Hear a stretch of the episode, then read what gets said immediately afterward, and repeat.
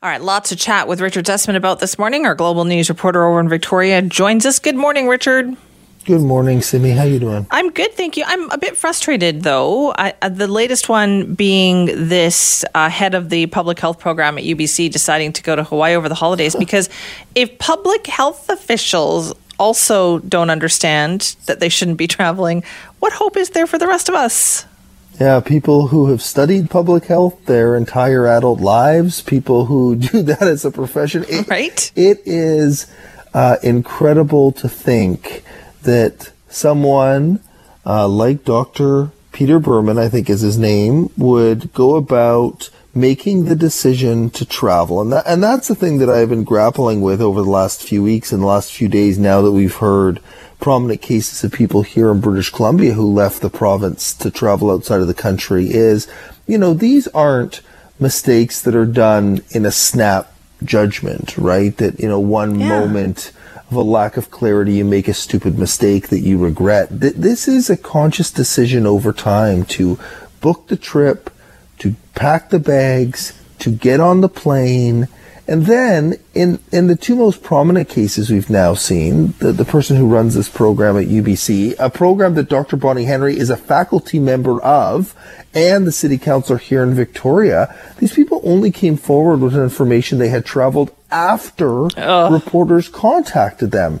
And now, a week after we've started seeing cases of this happening in Ontario and Alberta, you know, it makes me think are there others out there who are still hiding, hoping that no one ever asks where they were over the holidays. And and it's it's just it's around you know, yes, I know it's not against the law to travel internationally. Flights are still happening, but like the reality is this is a moral failure mm-hmm. and people that have made these decisions should not be in these positions anymore because they they they don't understand properly, they, they don't understand clearly the seriousness of their own position and the moral leadership yeah, exactly. And and how can you trust anything else that they do and say uh, if this is the decision they made when there was such intense focus on this idea of if you travel, it will increase the risk of the spread of the virus. Do not do it. And all of us, I mean, you and I have talked about this so many times. Yeah. Have made so many tough decisions in our own lives. Yes. To watch people like this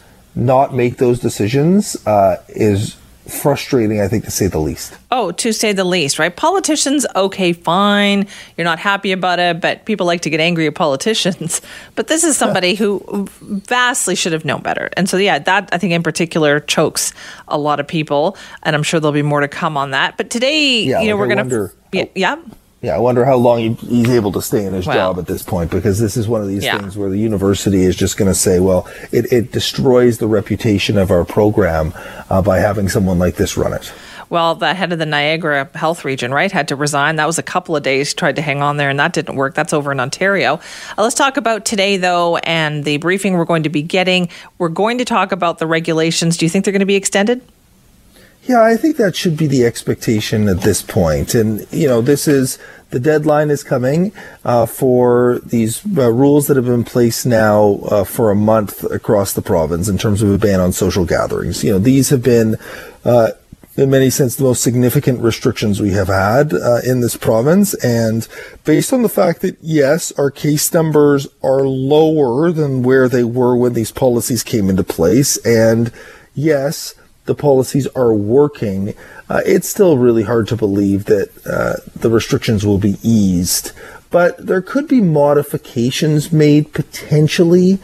I- am not sure. It's one of those things where. Hmm. Uh, in the past, when these rules have been put in place, Dr. Henry and, and Health Minister Adrian Dix sort of made it clear that you know changes are coming. These are the sort of things you should anticipate. There's been none of this this time around, and so it's going to be really interesting what they say at three o'clock in terms of is it a simple we're just extending all the measures or is it a yes this is what we have seen over the last few weeks and because of that we're modifying this slightly yeah. and modifying this slightly but the, the big one the ban on social gatherings i think will continue i think there still will be you know strict rules about you know who you can gather with you know, in terms of uh, those outside of your household. Like, I, I, can't foresee them changing the rules that you can now go to a restaurant with those outside of your household. I just don't think that's a change that's coming. the one I really wonder about is youth sport. I know it's it's tough on on so many young athletes who are are looking to play competitive games and sports leagues did their best to put in rules to make it so they could play uh, that's COVID friendly. I wonder if uh, there may be, you know, some give in that regard, mm-hmm. but I just don't know. And so we'll have to uh, stay tuned for three o'clock to, to find out those details. Okay, a couple other things here. Um, something that might have fallen by the wayside yesterday. There was actually some good news in terms of the number of surgeries that we're catching up on. Yeah.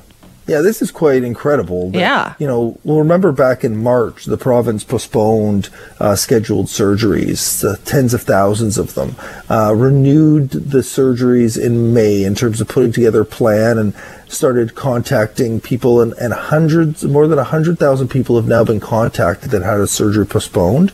And the province has done 90% of the postponed surgeries. And the reason why they haven't done 100% uh, is basically because people either didn't want that surgery done or the uh, it's not possible to do the surgery. Like it's just there's there's some factors at play there. It's not because they haven't been able to catch up, and and for the province to be able to go into hyperdrive and do those surgeries, uh, use the hospital space while also managing a pandemic and a second wave of a pandemic is a real testament to our healthcare system and the people within our healthcare system. And this is one of those places where, you know, the government needs to be applauded. Uh, Health Minister Adrian Dix made this a priority. He put the money in place in order to do it. They hired the additional staff and they executed all the challenges associated with it. And, and, for a long time, Simi, this was the number one thing that I got emails about concerns from people about their surgeries and loved ones who had surgeries mm-hmm. postponed. And now we don't hear any of it because the government was, was easily able to, not easily, was, was able to manage that with ease. It makes you wonder, though, right? Like we've talked about surgical waiting lists for years and years. That clearly, when yeah. we put our minds to it, we can tackle it. Yeah, and you know we're in a climate now where uh, there's the ability to spend money. The, the deficits are going to be huge. And so to get us out of this hole, it's time to spend. And there will be debates about whether that is the right fiscal policy when this is all over. But that is what the goal is now, is spend. And you're right. Like we have we can extend the capacity space, we can hire additional people, and you can get these surgeries done. And so we'll see. Uh, I think it's a good point you bring up that we'll see post pandemic whether there's a different expectation around waiting lists. And I think there will be. Commitment will be like for the government. Yeah, because now we can see it's possible, right? All things yeah. are possible. Also, there's going to be a change in the way we track COVID data. What is that all about? Okay, so this is really interesting to me, and I think uh, at 1.30, we will be getting a technical briefing from Dr. Henry and a few other experts about the way COVID data is tracked. And for so many of us, not just journalists, the public have become reliant on you know, the information that we are getting from the daily case numbers to the daily hospitalizations, uh, to the number of deaths, to the number of tests done, to the positivity rate, and to numbers like how many people in a specific long-term care home have a case, or how many people in a specific school have a case of COVID-19. You know, when are the numbers reported? Should it be at 3 p.m.? Should it be earlier? Like all these numbers about data, about the way in which we understand the spread of the virus have been debated and, and conversed upon, and today we will get some sort of update on the way the province is doing it. They have been criticized on a number of fronts, all of which I mentioned,